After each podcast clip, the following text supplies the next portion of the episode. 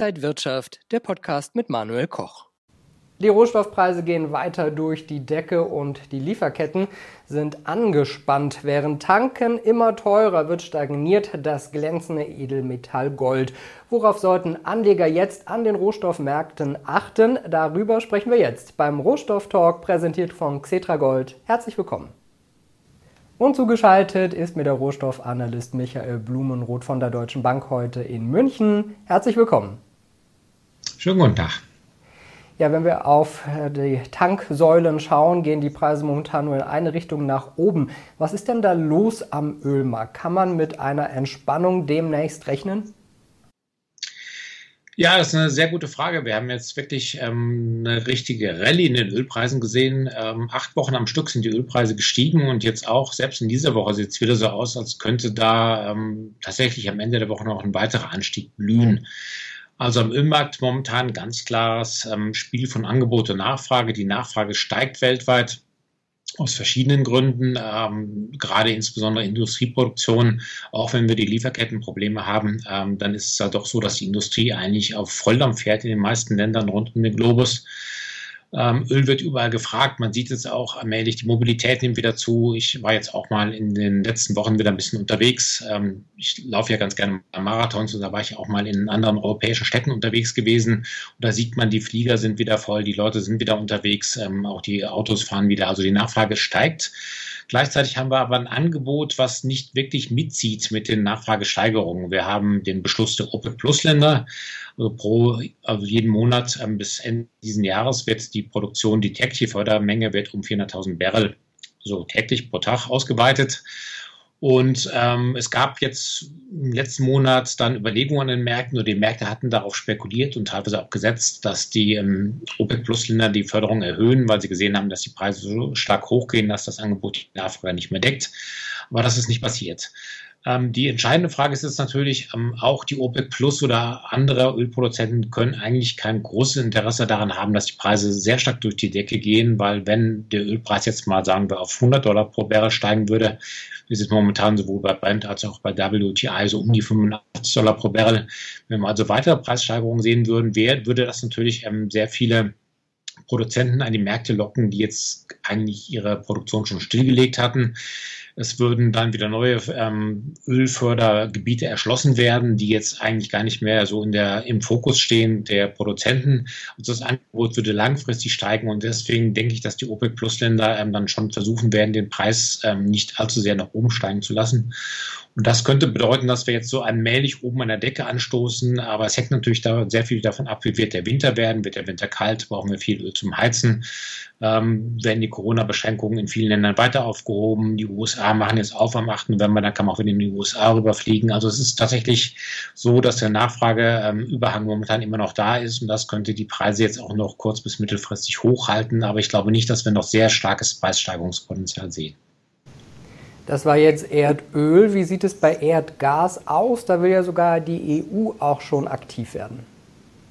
Ja, das ist ein ganz ähm, böses Chart, wenn man sich das mal als Verbraucher anschaut. Also persönlich würde ich auch darunter leiden, weil unsere, ähm, unsere Wohnungen, also in unserer Wohnanlage, die werden auch alle mit Erdgas beheizt werden. Und mir gruselt schon so ein bisschen vor der Abrechnung, die nächstes Jahr kommen wird. Ähm, die Erdgaspreise haben sich jetzt in Europa seit einem Jahr verfünffacht, in Großbritannien ähnlich, in den USA und Asien haben sich nur verzweieinhalbfacht, nur in Anführungszeichen. Ähm, woran liegt das? Da ist auch die Nachfrage sehr hoch. Das Angebot ist momentan ähm, sehr schwach, warum auch immer. Also gerade wir in Europa sind natürlich dann sehr abhängig von Lieferungen, die aus Russland kommen. Da stellt sich halt die Frage, können die Russen momentan nicht mehr liefern oder wollen sie nicht mehr liefern? Ähm, ist das, hat das politische Gründe? Man weiß es nicht genau. Ähm, und das ist wirklich was, was natürlich auch, ähm, Sie haben es ja angesprochen, die EU ähm, sieht voraus, dass wenn jetzt der Winter wirklich kommt und der Winter kalt wird, ähm, dass viele Menschen dann einfach ihre Erdgas, ihre Heizrechnung nur noch mit Mühen bezahlen können. Und da ist jetzt halt die Frage, wie man dieses Problem kurzfristig ähm, abstellen kann. Also ich sehe da jetzt auch ähm, keine andere Lösung, als dass so viel Erdgas wie möglich gefördert und auch ähm, zum Verbraucher transportiert werden muss.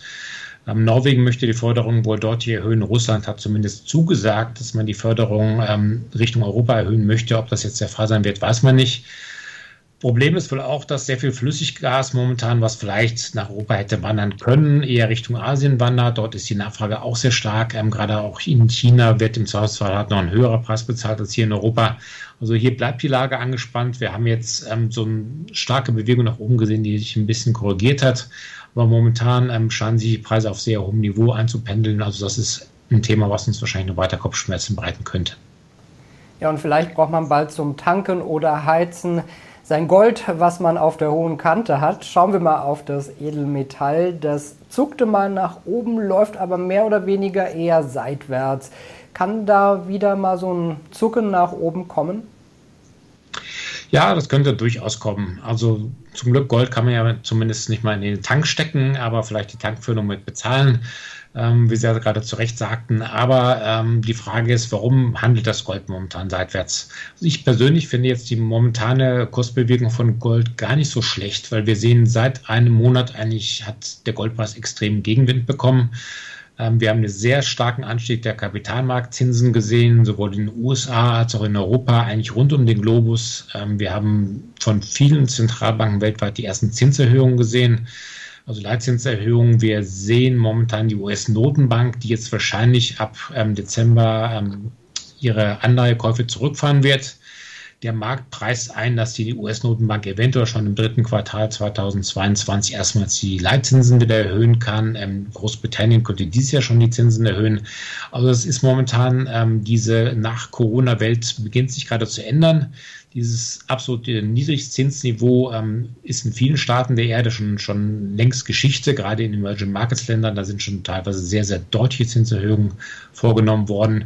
Und das ist etwas, was dem Goldpreis eigentlich gar nicht gut tut. Ähm, je höher das die Zinsen für Staatsanleihen sind, das sind ja auch relativ sichere Anlage, äh, Anlageformen, Entschuldigung, sagt man, desto ähm, Nachteile ist es natürlich für Gold, was keinerlei Zinsen bezahlt.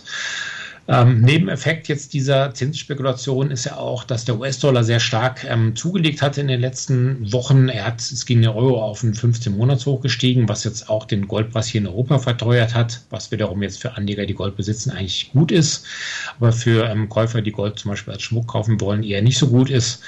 Also im Großen und Ganzen hat sich der Goldpreis meiner Ansicht nach jetzt relativ gut gehalten ähm, für das Umfeld, in dem er sich in den letzten Wochen bewegt hat waren, könnte der Goldpreis steigen. Ähm, er könnte dann steigen, wenn jetzt die ähm, Erwartungen, die die Märkte an die ähm, Notenbanken haben, also an die US-Notenbank, an die EZB, sogar für die EZB wird momentan ein erster kleiner Zinsschritt für das Jahr 2022 eingepreist, was ich persönlich ähm, also mir vor Wochen überhaupt nicht hätte vorstellen können, im geringsten, auch wenn man die Rhetorik der EZB ähm, sich anhört.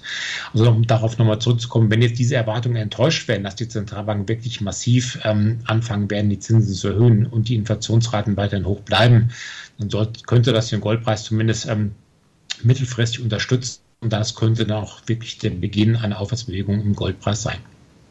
Wenn wir über Gold reden, ist ja die große Frage auch immer, soll man da physisch reingehen, sich ein paar Münzen oder ein Barren oder so auf die Seite legen oder dann eher vielleicht ein bisschen einfacher über ein ETF, ETC investieren? Also ich würde es eher bei einem ETF, ETC machen, wie Sie gerade schon gesagt haben. Es ist einfacher, es ist einfach auch von der ähm, Kostensituation sehr viel, sehr, sehr viel günstiger. Ähm, man muss das Gold nicht lagern, man hat es im Depot liegen. Die Geldbriefspanne ist ähm, sehr gering und man kann jederzeit ein- und verkaufen. Also ich würde eher in ETFs investieren. Schauen wir mal auf Kupfer, Aluminium und Zink. Hat vielleicht nicht jeder auf der Rechnung. Wie sieht es da aus? Also das sind jetzt teilweise Chartbewegungen, das sieht fast aus wie so ein Bitcoin oder ein andere Cryptocurrency-Chart. Das ist wirklich ähm, Bewegungen, die eigentlich unfassbar sind in Märkten, die Rohstoffe behandeln, die eigentlich jetzt alltäglich uns begegnen im täglichen Leben, die sich eigentlich auch normalerweise nicht so stark bewegen. Wir haben in fast allen Industriemetallen jetzt Multi-Jahreshochstände gesehen, ähm, auch ähm, gerade Zink letzte Woche eine Bewegung gehabt, das war an einem Tag 13 Prozent kurz nach oben geschossen.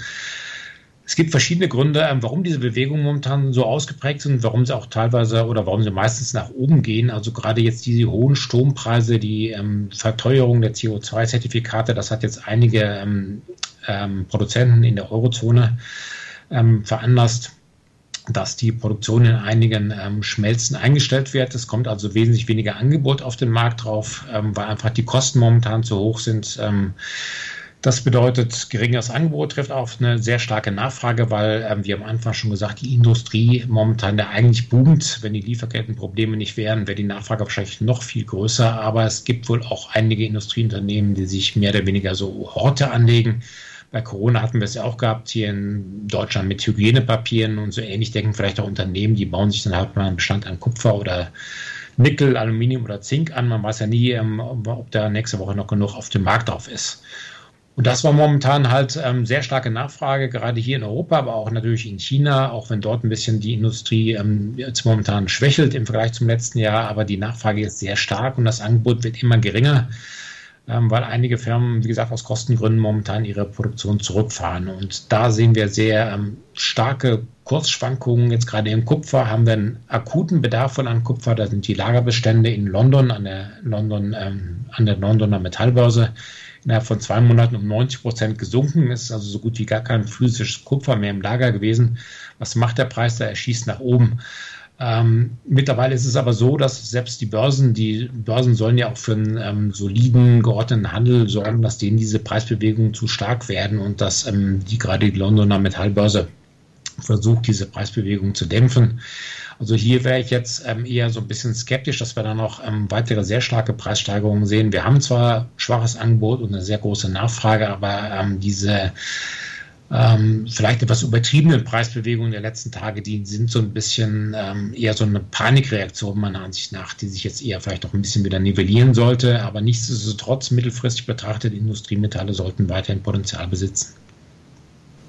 Wenn man denn dieses Potenzial gerne ausschöpfen möchte, nutzen möchte, wie kann man denn als Anleger jetzt da investieren?